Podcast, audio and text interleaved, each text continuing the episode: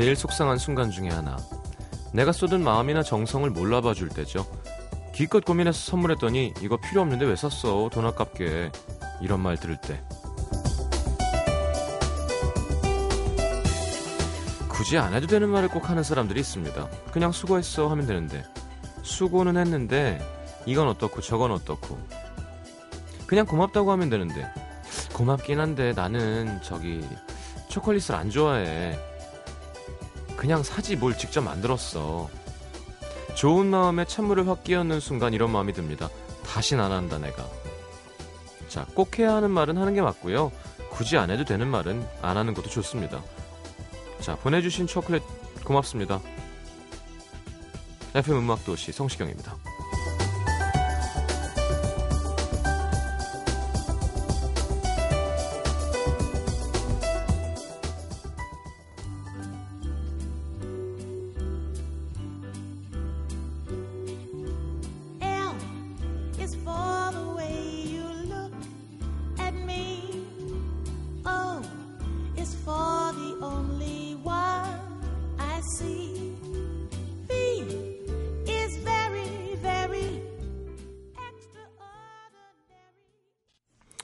자, 나탈리 콜의 L-O-V-E, Love 함께 들었습니다.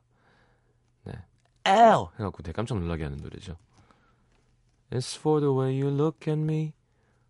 O is for the only one I see. 그죠? V is very, very extraordinary. E is even more than anyone that you adore. 참, 특히 가- 한국말로 하면 좀 유치한 걸 수 있는 건데, 음, 기분 좋죠. 이렇게 노래 잘하는 목소리 좋은 여자분이 착착 불러주면. 자, 이소라 씨도 이 노래 참 자주 부르셨었는데 잘 어울렸었죠. 자, 금요일 음악도시 함께 하겠습니다. 아, 발렌타인데이군요. 예. 우리나라 명절이 아니죠. 크게 신경 쓰지 않도록 하겠습니다. 보름이네, 보름. 네, 정월대 보름. 자, 50원 드는 문자 참여는 샵 8000번, 긴 문자 100원입니다. 아, 미니 메시지는 무료고요. 광고 듣고 돌아오겠습니다.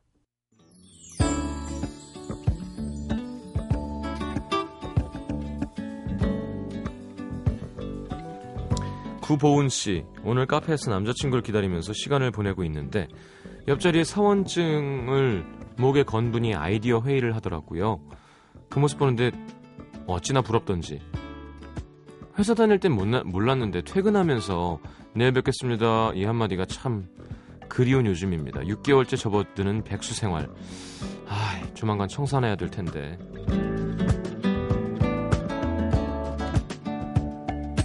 7826님 오늘 회사 점심시간에 순대국을 먹으러 갔는데요. 다른 직원들은 순대가 3개씩밖에 안 들어있다며 툴툴거렸는데 제 국에는 5개 들어있었습니다.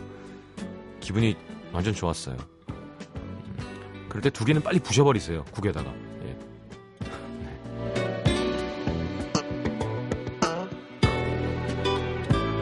김혜정 씨 오늘 운전면허 도로주행 첫 연습을 했습니다. 처음엔 무서웠는데 뭐에 홀린 듯 가속 페달을 밟았더니 강사님이 좀만 천천히 가라고 과속하면 앙대요 하셨습니다. 야 근데 이게 핸들 맛을 한번 보니까 또 빨리 운전대를 잡고 싶네요. 감점 없이 100점 만점으로 운전면허를 따겠습니다. 도로 주행은 거의 다 붙죠. 네. 미친 듯이 과속하지 않으면. 5724님 오늘 저녁에 누나가 결혼할 3살 어린 남자친구를 데리고 왔는데 이상하게 마음속으로 삐딱하게 팔짱을 끼고 보게 되더라고요. 매형될 사람이 나보다 어려서 그런가? 그냥 못 믿었고 장점보다 단점을 자꾸 찾게 되는 거 있죠. 이런 게 누나를 둔, 둔 동생의 마음인 건가요? 누나가 결혼을 한다니까 마음이 짠한 게 괜히 보내기 싫으네요. 음. 자, 누나는 5724님 거가 아니에요. 이제 그 남자 거예요. 자, 보내줍시다. 자, 거미의 내 생각 날 거야. 듣고 돌아오겠습니다.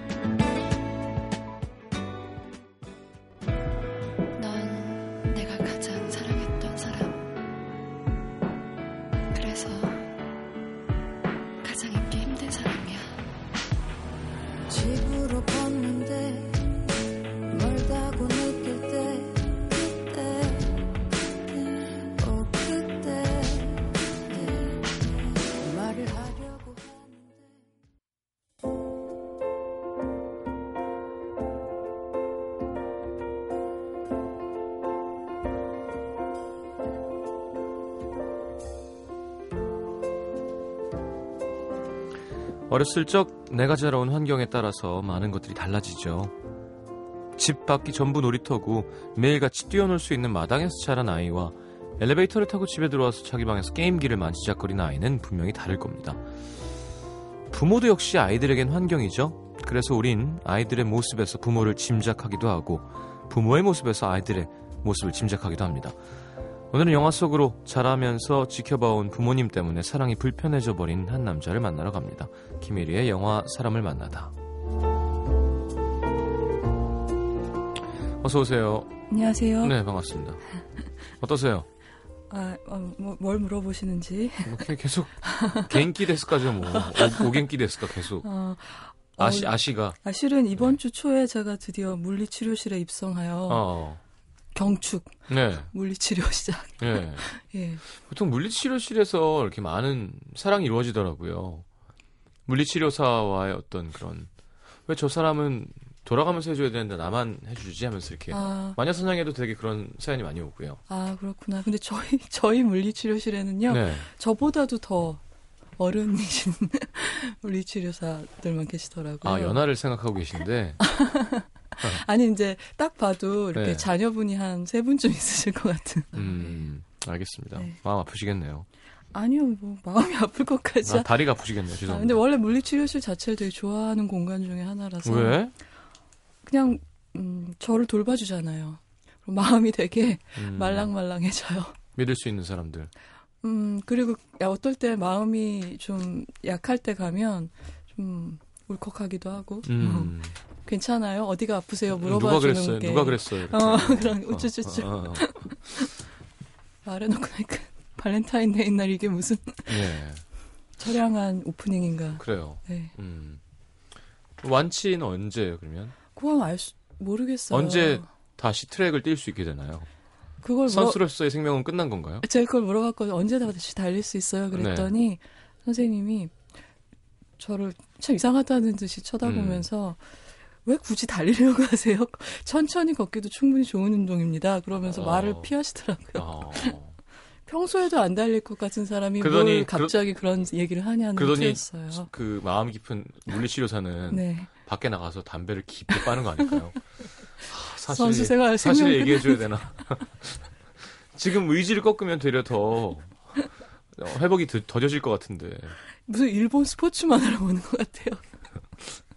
어, 뭐 일본까지 안 가도 외인, 외인 구단에서도 아, 어깨로 투수 생명이 끝났는데 왼손 타자 1번 타자로 그러면서 마구, 오해성이 마구를 던지는 거죠.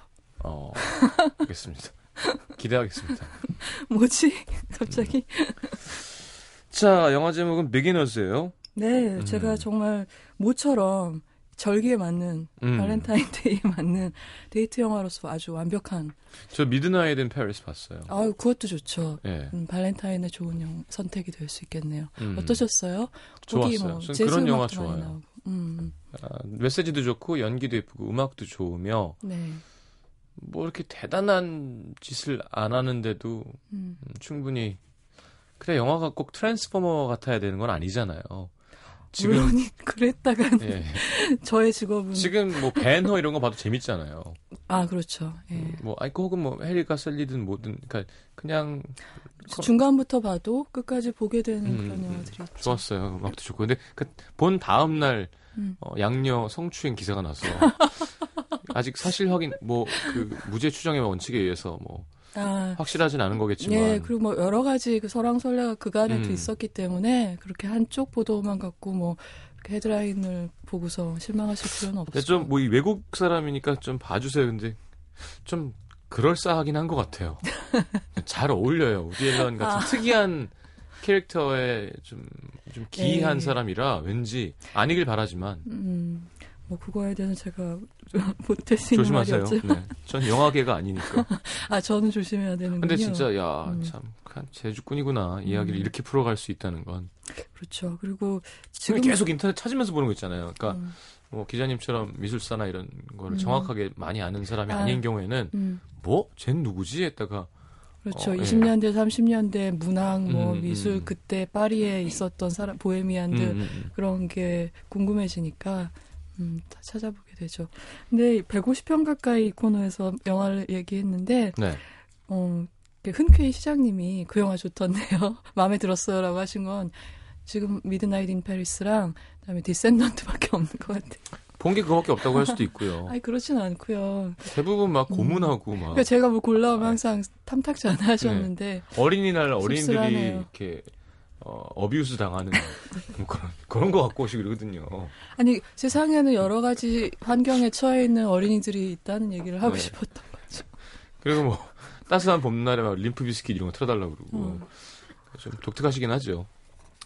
오늘 오늘 그래서 제가 자랑하려고 말을 꺼냈다가 예. 이제 거꾸로 발렌타인데이에 딱 어울리는 영화일 거 아니에요. 네, 그렇죠. 그, 그러니까 근데 이것도 보고 나면 이게 뭐가 어울려 그러실 수도 있어요. 그 서두에 말씀하셨듯이 이게 쉬운 뭐 좀 상당히 우울한 얘기이기도 하거든요. 근데 데이트 영화로서 좋은 조건은 음. 남자 주인공, 여자 주인공이 멋지고 예쁘고 아우 이완 맥그리거와 예. 그리고 그 거기에 나오는 집과 아파트들과 가구들이 모두 굉장히 좋은 취향으로 선택이 돼 있고 음. 여기다 결정적으로 아주 사랑스럽고 똑똑한 강아지가 나와요. 그렇기 때문에 어, 어, 여자친구한테 원망을 들으실 일은 없는 선택이 될 텐데요. 네. 어차피 지금은 뭐 극장에서 하고 있는 영화는 아니니까 오늘 소개드릴 영화 제목도 말씀을 안 드렸는데요. 비기너즈. 음, 비기너스라는 영화고요. 2011년 작품이에요. 네. 뭐 아주 간단하게 말씀드리자면은 이제 이원 목- 어, 이- 이원 맥그리거가 연기하는 30대 독신남이 주인공인 이야기고요. 음. 이 남자는 이제 부모님을 이제 먼저 4년 전에 어머니가 돌아가신 다음에 어, 얼마 전에 아버지까지 돌아가신 거예요. 음. 어, 근데 그 부모님들은 다정하게는 사셨지만 항상 좀 열정은 결여돼 있는 것처럼 보였던 부부였는데 네. 그 사이에서 외동아들로 자란 이 남자가 좀 사랑에 대해서 머뭇거림, 체념 같은 걸 마음속에 깊이 갖고 있는 거예요. 음. 그러다가 이제 아버지가 주신 교훈이나 어, 아버지와 말년에 나눴던 대화 같은 걸 계속 상기하면서 한 여성하고 좀 어, 진지한 관계를 시작하기까지의 얘기라고 할 수가 있어요. 네. 네. 주거리 듣죠. 아, 바로 그렇게 할 수 있을까요? 그럼요. 음. 일단은 이 영화에 대해서 여러분한테 상기시켜드리기 위해서 몇 가지 포인트는 이 유한 맥그리거의 아버지 역으로 나왔던 크리스토퍼 플러머가 네. 이해 오스카 조연상을 이 영화로 받았습니다. 음. 그리고 그해 또 유난히 제 기억에 영화 속에 강아지들이 활약을 많이 해서 개 연기가 되게 많이 이제 의미됐던 개연기는 건데 사실 저거든요. 뭐라고 뭐라 뭐라고요? 알아줘요. 청취자분들이 되게 좋아하시거든요. 제가 개연기 요즘 좀 안 했는데. 그때 그, 코, 그 조크 생각난다. 개 섞어라. 아, 예. 개를 섞어야죠. 근데 그해 그해 개들이 틴틴의 데모음에 나온 스노우이라든가 네. 르아브르라는 영화에도 개가 나왔었고요. 음. 그리고 아티스트라는 그 무성 영화를 현대에 와서 만든 작품이 있었죠. 그해 나무 주연상은 또 이 영화가 가져갔었는데 네. 그 영화에도 아주 똘똘한 개가 나왔었어요. 근데 그 중에서도 어, 최고로 사랑스러웠던 게 바로 이 Beginners에 나왔던 음. 코스모라는 개예요. 품종은 잭, 레- 잭 러셀 테리어. 어, 보셨어요? 지금 이놈- 사진 찾으셨어요? 이놈이구나. 네. 예. 그 개가 음 뭐랄까 음 여러분들 왜 옛날에 빅터 레코드라는 옛날 레이블에 보면은 이 나팔처럼 생긴 스피커 앞에 앉아 있는 강아지가 붙어 있는 그 레이블 생각나세요? 음. 그, 그 그림 그게 이제 그 회사 로고인데 그 개예요 바로 잭 러셀 테리어가 음. 그리고 이제 사냥개로 키워진 개인데 예, 양치기 뭐 이런 거 아닌가요? 예? 사냥개예요? 그쵸 여우 사냥 같은 그런 품종으로 개량이 됐는데 나중엔 귀엽고 똑똑해서 사람들이 주로 키우게 됐죠 너무 이쁘죠 이렇게 샤워를 해도 샤워를 안 한 듯한 그렇죠. 그러니까 이게 그 합성 섬유 아주 털결이 총채같이 생긴 애인데, 예. 근데 그대 그 나름대로 되게 귀엽고 산책을 굉장히 많이 시켜줘야 되고 수직 음. 그 왜 수직 수직 점프. 어, NBA로 예. 지금 서전트 점프 이런 거 정말 잘하는 강아지예요. 서전트 점프는 음. 마일로죠. 그렇죠. 예. 마스크에. 그의 마스크에 막. Come here. Come to daddy. 그래서 이 개는 이 특이한 점이 다른 개들 다른 개 배우들이 안 했던 것 중에 하나가 음. 어, 자막으로 대사를 말하는데 그 대사들이 스누피급의 어떤 지혜로운 대사들이에요. 어. 네, 입을 움직이게 하거나 그러진 않았어요. 예. 근데 가만히 이렇게 쳐다보고 눈, 연, 근데 눈 어. 연기만 하고 있으면 밑에 자막으로 굉장히 이 제 격조 높은 대사가 깔리는 거죠. 어떻게 디렉을 했을까요? 근데 참 잘했어요. 저 어. 어떤 건지 모르겠는데 아무튼 배우 이름은 코스모라고 하고요. 한국 영화 한국에서 영화 개봉되는데 크게 반대했다고 이 개 배우가 견공께서 어, 개고기를 나는- 먹는 나라라고. 어, 그럴 수 있어요. 네. 충분히 그럴 수 있어요. 음. 근데 이제 그걸 자막을 안 써준 거죠. 그래가지고 네. 무사히 개봉을 했. 그렇습니다. 그래서 지금 얘기를 조금 이제 시작을 조금 하고 네. 노래 한 곡 들을게요. 그 이 30대 남자인 주인공 이름은 올리버고요. 네. 이 Beginners의 주인공 올리버의 직업은 그래픽 아티스트예요. 음. 뭐 일러스트레이션도 하고 이제 뮤지션들 앨범 자켓 같은 것도 디자인하고 그런 음. 일을 하고 있고요. 음, 아무튼 벌이가 괜찮은 것 같아요. 별로 일을 많이 하는 것 같지는 않은데 음. 그런데 이 감독 마이크 밀스 감독이 사- 자신도 좀 이 그래픽 아티스트 출신이거든요. 음. 그래서 이 영화 속의 이야기도 약간 좀 반자전적인 요소가 있다고 해요. 근데 영화는 이 돌아가신 아버지의 집을 정리하는 올리버의 모습으로 시작을 하거든요. 네. 근데 보면 뭐 물건도 버리고 우편물도 정리하고 그리고 고인이 다 복용하지 못한 약 같은 거 이게 좀 슬픈 장면인 것 같아요. 아버지가 드시다 드시다 다 못 드시고 돌아가신 약들을 이제 음. 양변기에다 넣고 내려버리는 음. 그런 장면 같은 게 나와요. 그리고 마지막으로 아버지의 반려견이었던 그 방금까지 말씀드린 그 잭 러셀 테리어 아서예요. 그 음. 극중 이름 아서라는 개를 걔한테 말을 하는 거죠. 설명을 이제는 나랑 가서 살아야 돼라고. 음. 근데 이 돌아가신 아버지랑 이 아들 사이에 공통점이 있는데 이게 무생물이나 동물한테 말을 걸어요 사람처럼. 음, 음. 많이 하죠. 개 키우는 사람들은 음. 대부분 얘기를 하죠. 혼자 살기도 했고 네. 그리고 뭐 중경삼림 같은 데서 뭐 비누한테도 말 걸고 막 그런 거 네. 기억나시죠? 그런 거랑 비슷한 건데 근데 이 장면을 보면은 폴, 저, 폴 오스터의 중편 소설 중에 고독의 발명이라는 책이 있었어요. 네. 근데 그것도 어떤 남자가 주인공이 아버지가 돌아가시고 나서 그 유품을 정리하는 장면에서 시작을 하거든요. 음. 근데 이 영화랑 그 얘기의 차이는 그 소설은 아버지랑 평생 소원했던 거예요. 음. 저 남자는 대체 무슨 생각을 하고 사는 남자일까라고 아들이 늘 생각을 했던 거예요. 음. 아버지지만. 근데 아버지의 유품을 갖고 마치 고고학자처럼 음. 흔적을 찾아가면서 아버지 어떤 인간이었는지 이제 조각을 맞춰가는 그런 얘기였던 반면에 음. 이 비기너스는 아버지하고는 그렇게 소원하지 않았던 부자 사이예요. 네. 돌아가시기 전에도 많은 얘기를 했었고 다만 그 아버지를 의 말년을 지켜보면서 얻은 교훈을 갖고 어, 자기가 앞으로 어떻게 사랑을 하고 관계를 맺고 살아갈 것인가, 그러니까 자기 삶을 어떻게 지- 이제 재구성할 것인가 음. 이런 걸 아버지를 거울 삼아서 해나가는 얘기라서 이제 좀 두 얘기 성격은 다르죠. 음. 노래를 여기쯤에서 한번 듣고 갈까요? 그러시죠. 네. 네. 사운드 트랙도 좋아요. 그리고 이제 비발디나 바흐의 그런 바로크 음악들도 많이 들어 있는데요. 그거 말고 영화를 위해서 작곡된 어, 비기너스 어, 심수트라는 연주곡이 있습니다. 그래서 들어보죠. 예. 네.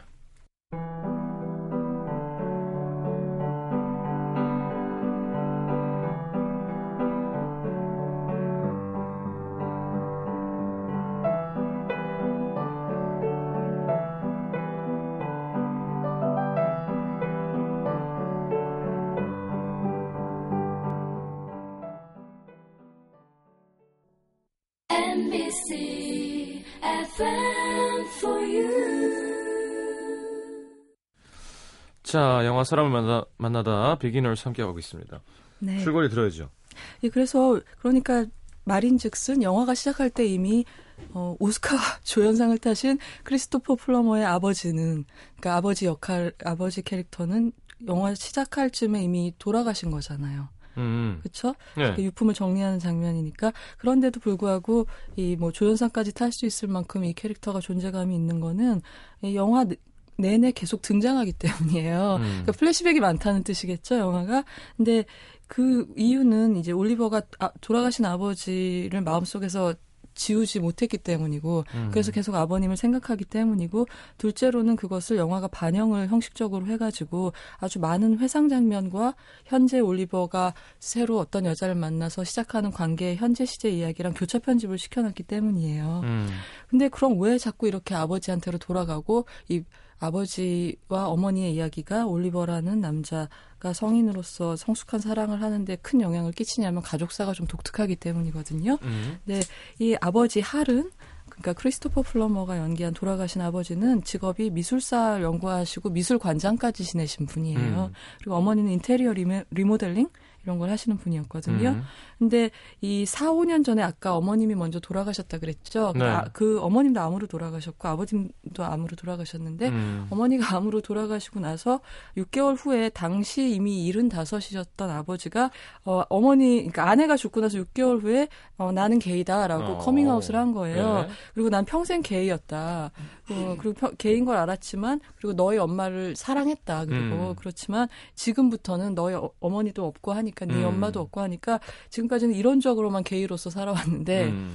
어, 실제로도 내 정체성에 어울리게 남은 생을 살고 싶다라고 어. 이제 주변에 가족과 뭐 지인들한테 다 공표를 예. 한 거예요. 그리고 데이트 알선 업체에다가도 이제 신청을 해가지고 짝을 어. 구하려고 하고 그래서 어. 정말 아주 어린 남자친구하고도 연애를 어, 시작하셨어요. 진짜? 그리고 그뿐만 아니라 뭐 게이 커뮤니티 활동에도 아주 적극적으로 동참을 하시고 그러면서 정말 활기차게 지금까지 올리버가 알아왔던 아버지하고는 아주 다르게 사시는 거예요. 음. 근데 이 얘기를 듣고 나서 이제 올리버는 이제 깨달음이 있는 거죠. 아, 왜 우리 부모님은 그렇게 늘 다정하고 서로에게 예의를 다하셨지만 뭔가 좀 열정이 부족해 보였을까? 이게 설명이 다 되는 거죠.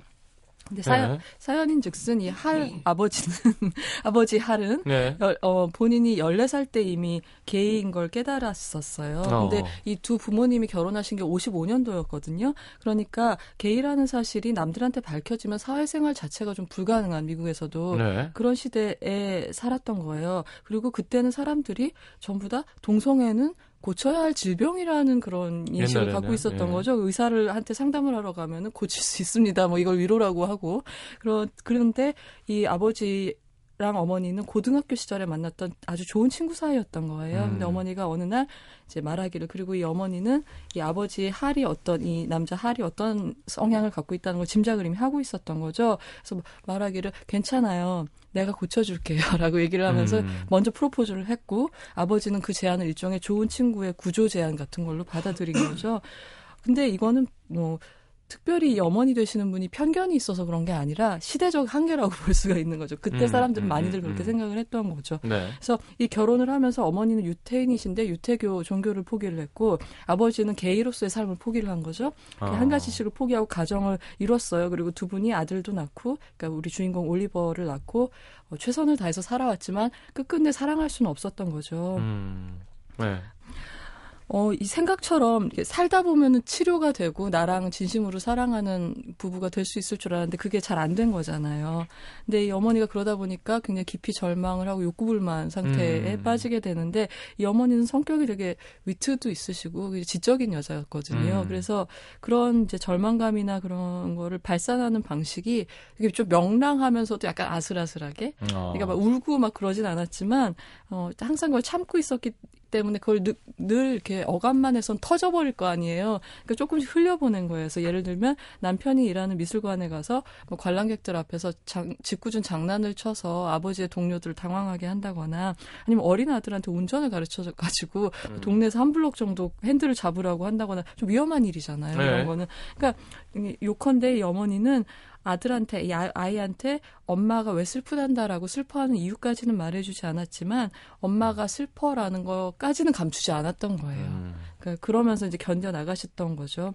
그러니까 보면 이런 장면 되게 인상적인데 어린 아들이 이렇게 아빠가 출근하는 걸 보고 있으면은 이제 보통 부부들이 그러듯이 이제 굿바이 키스 잘 다녀와요 그러고 엄마랑 아빠가 키스를 해요. 근데 네. 항상 아빠가 엄마가 원하는 것보다 좀 미지근한 이렇게 뺨 쪽으로 쏠린 것 같은 입맞춤을 어, 하고 그치. 엄마가 원하는 것보다 조금 일찍 돌아서서 가는 거예요. 어. 그러면은 엄마는 그 남편의 등을 조금 지켜보고 있는 거죠. 그게 아주 찰나의 순간인데 어린 아들이 보기에도 엄마 마음속에 어떤 다른 여자가 있나 왜 이렇게 무심하지 뭐 이럴 수 허전함이 있죠. 네. 있는 거죠. 근데 엄마가 그때 뒤를 돌아서서 아 아들이 그 어, 장면을 보고 있다는 그걸 걸 보고 보고? 있다는 걸 보고서 그때 그, 요 장면이 인상적인 건데 그때 아, 아들을 딱 보면서 마술사 손짓처럼 이렇게 금가루를 뿌리듯이 뾰로로 하고 아들한테 음. 손짓을 하면 아들이 둘 사이의 약속에 의해서 잠드는 신용을 해요. 아. 그러니까 내가 널 본 건 알지만 못 본 채 해주렴 약간 이런 어, 모자 사이의 사인 같은 거예요. 그러니까 음. 이런 장면을 보면은 이 집안의 이제 분위기라는 거를 이제 짐작을 할 수가 있죠. 음. 그래서 다시 지금 현재로 돌아오면 이 올리버, 그러니까 비기너스의 주인공인 올리버한테 과제는 이제 아버지의 삶을 거울 삼아 지금까지 연애하면서 한 번도 이제 평생의 사람을 찾지 못한 자기 인생을 복구하고 실제로 다른 사람하고 친밀하게 어떤 여자를 지내는 모습을, 지내는 예. 음, 생, 생활을 아버지하고는 달리 음. 평생 그렇게 기다리지 않고 빨리 하는 거잖아요. 음, 30대 중반의. 나이에. 그, 기회- 그 기회가 언제 오냐면 아버님 돌아가신 후에 이렇게 우울해서 처져 있는 올리버를 회사 동료들이 부추겨 가지고 어떤 가장 파티에 데려가요. 어. 뭐 이제 역사적 인물, 그러니까 말하자면 저 돈을 잘 버니까 가능한 거네요. 그렇죠. 파티에 가서 여배우를 만날 수 있다는 건. 그러니까 이 영화의 단점이 그거예요. 보고 아. 있으면 현, 어, 좀 현실감 없구나. 그러니까 보고 있으면 막 아, 괴롭고 난 너무 외롭고 난 다른 사람들하고 커넥션이 안 되고 막 이러고 있잖아요. 음. 그러면 갑자기 그 뒤에 그 아름다운 아파트가 보이면서 음. 그리고 한 번도 무슨 어떻게 올- 이번 달 전기세를 내지 이런 거 걱정하는 장면은 안 나오거든요. 음. 아, 그러니까 짜증나면서 로제 샴페인을 막 콸콸 따르고. 그렇죠. 그러니까 그럼 관객들은 이 인간아 다- 당신 아파트 몇 평인지 좀 봐라 막 이런 식의 그런 데서 충분히 할 수 있어요. 음. 어쨌거나 지금 또 엇나갔는데 아니, 어떤, 뭐, 계층이란 말은 좀 이상합니다만, 음.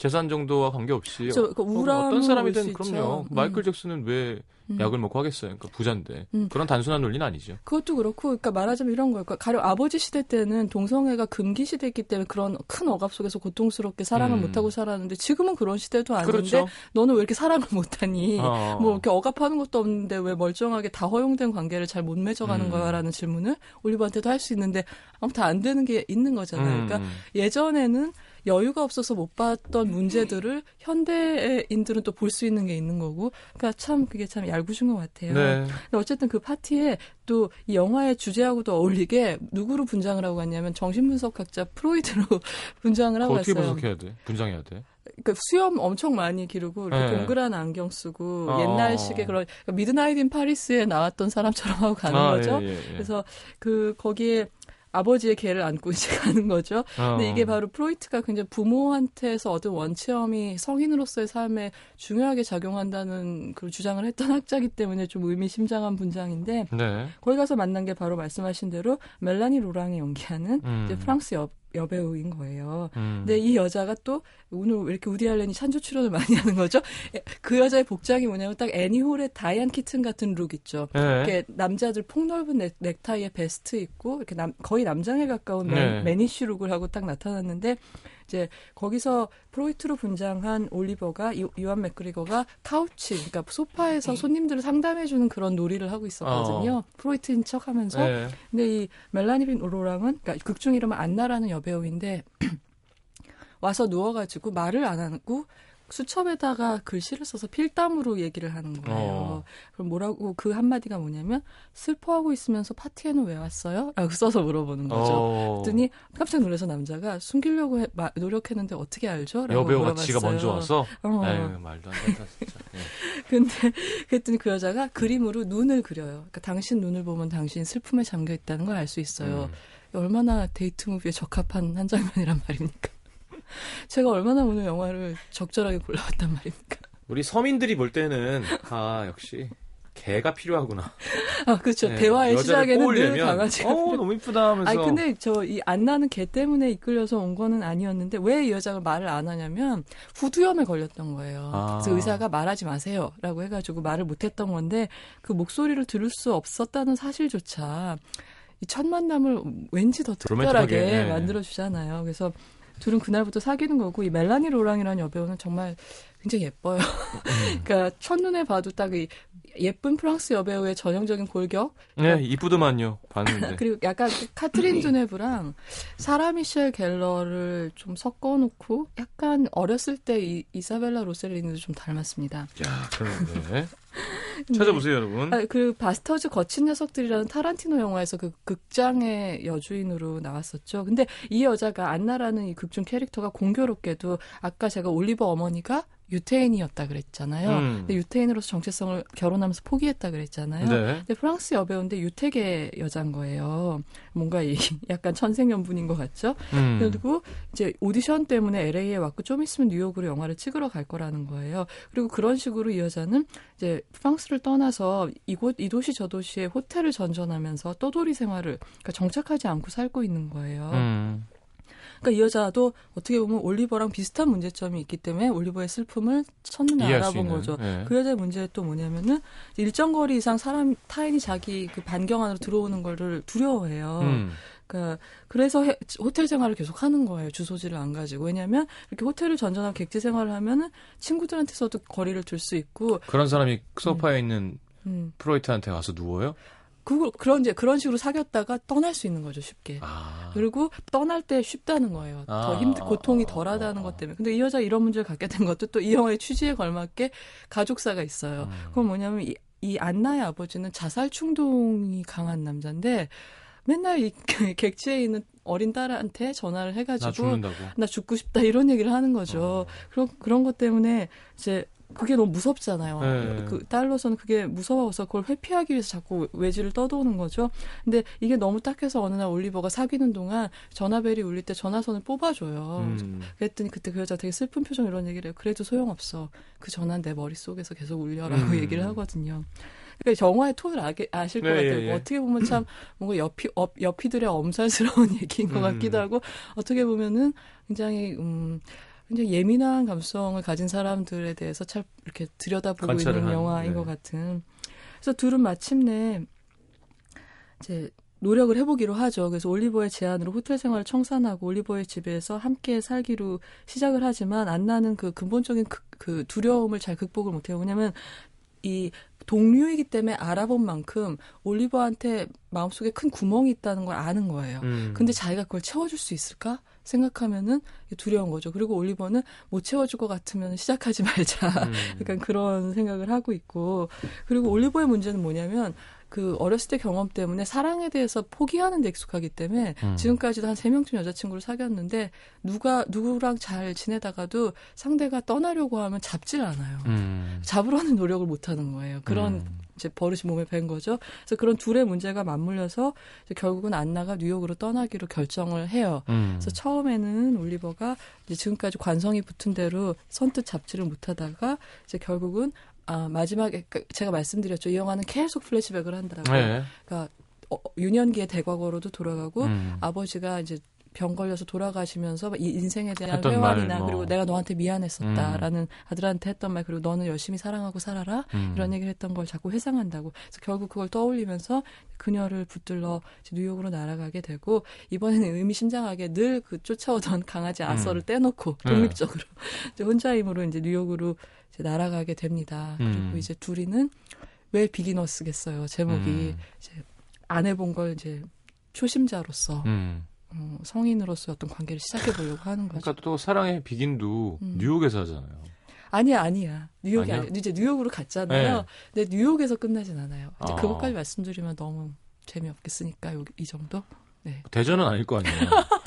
대전 아니고 미국이에요. 아, 오케이, 오케이. 아, 그럼 새로운 동네에 가겠구나. 음. 뭐 그런다고 제가 말씀해 드릴 것 같나요? 아, 그럼 뉴욕에서 하는 거죠? 아니라고. 계속. 아니 중요한 건 제가 힌트를 드리면 뉴욕에서 만나느냐가 중요한 게 아니라 음. 이 사람이 결국 뉴욕으로 행 비행기에 몸을 실었다는 그 결단이 중요한 거예요. 안나한테는. 음. 그렇구나. 여자는 영국으로 왔, 프랑스로 프랑스로 다시 왔나? 뭐 약간 그 비슷한 그 비슷한 궤적이에요. 그렇지만 음. 딱 프랑스는 아니고요. 알겠습니다. 뭐 그 사소한 사실에 집착을 하세요. 이태원? 잘 어울리는데? 이태원 프리덤 드릴까요? 그럼 정말 재밌겠다. 아, 하지만 네. 신화창조의 한 멤버로서 갖고 오셨죠. 아니랍니다. 신화창조의 멤버 아니고요. 어, 이 M 이민우 씨 신보 중에 오늘 소개드린 영화랑 위화감이 제일 적은 트랙인 것 같아서 음, 들어보려고요. Kiss It Away 네. 듣겠습니다.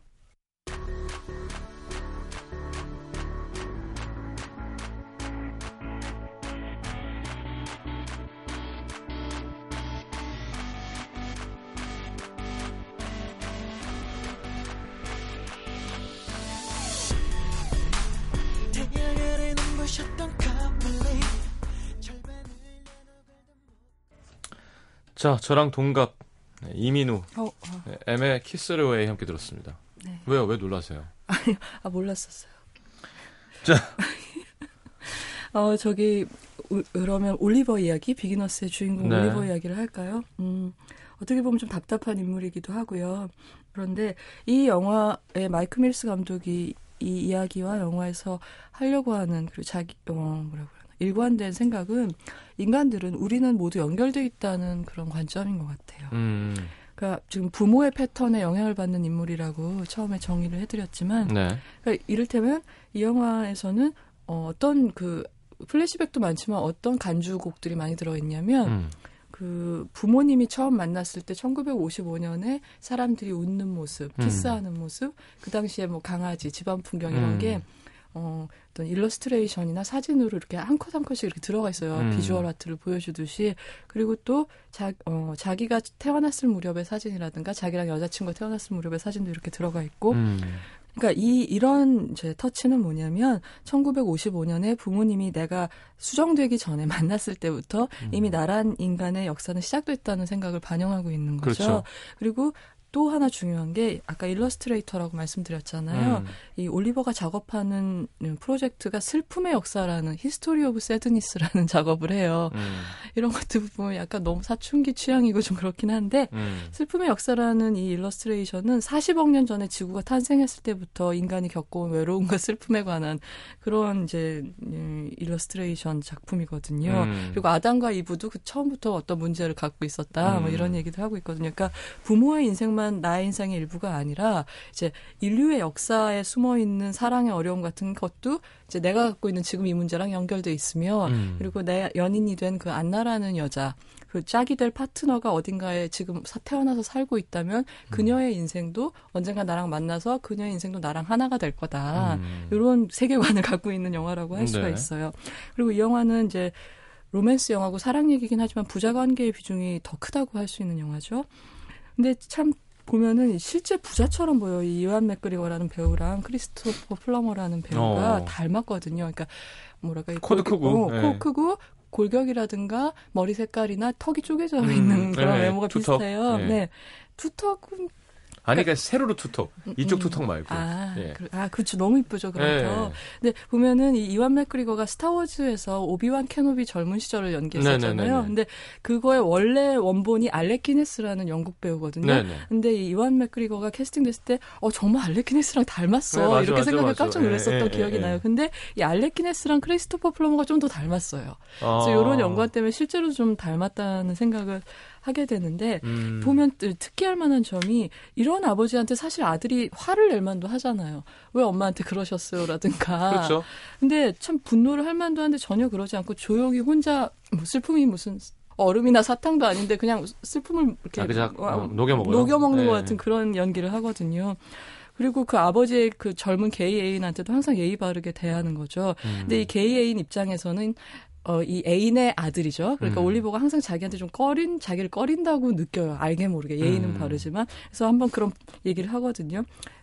나, 내가 게이라서 이렇게 대하는 거냐고. 음. 그랬더니 이제 그때 올리버가 진심을 딱 얘기를 해요. 그게 아니라 그게 아니에요. 음. 당신이 게이라서 이러는 게 아니라 아버지가 당신을 너무 사랑해서 그래요. 아. 라고 얘기를 해요. 그러니까 이건 바로 부자 간의 유대가 음. 이제 어, 사람이 있는 감정적 관계 중에서 연애만큼 중요하게 취급이 되고 있는 건데요. 네. 그러니까 이 젊은 남자애인이랑 아버지를 보면서 그 아버지랑 충분히 가깝지 않게 살아왔던 아들로서 그렇죠, 그렇죠. 어떤 약간 엷은 질투 같은 걸 느낀다고 할까요? 나는 아빠랑 저렇게 가까워 본 적이 없는데. 없는데 이제 자기 나이 또래 젊은 남자하고 그렇게 지내는 걸 보면서 좀 서운함 같은 걸 느낄 수 있고 음. 근데 더 웃긴 건 이 아버지 애인 이름이 앤디인데 이 앤디라는 젊은 애인이 맨 처음에 아, 그 늙은 남자랑 사귀게 된 경위가 또 이런 이런 대사가 있거든요.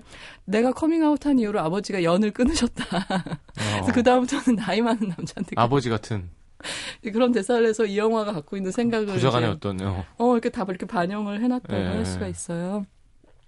근데 이 영화 에서 지금 말씀드린 대로 그 유한 맥그리거는 지난번에 우리 소개해드린 필립 모리스에서랑 비슷하게 카리스마를 쫙 뺀 그런 연기를 하거든요. 음. 그래서 전혀 공격성이 없고 아까 말씀드린 것처럼 무생물이나 집이나 개한테 이제 더 말을 잘하고 사람한테보다 근데 이런 거는 보면 이제 그게 안전한 상대라서 그런 것 같아요. 음. 사람보다는 그 말을 걸어서 뭔가 거절당할 위험도 없고. 없고 그런 안전한 상태라서 그런 것 같고 그다음에 이 사람이 사랑에 적극적이지 못한 거는 부모가 그렇게 하, 는 온전히 사랑하는 걸 본 경험이 없어서 어떻게 해야 될지 아, 아무런 아이디어가 없기 때문이기도 하고 그다음에 또 그것도 있는 것 같아요.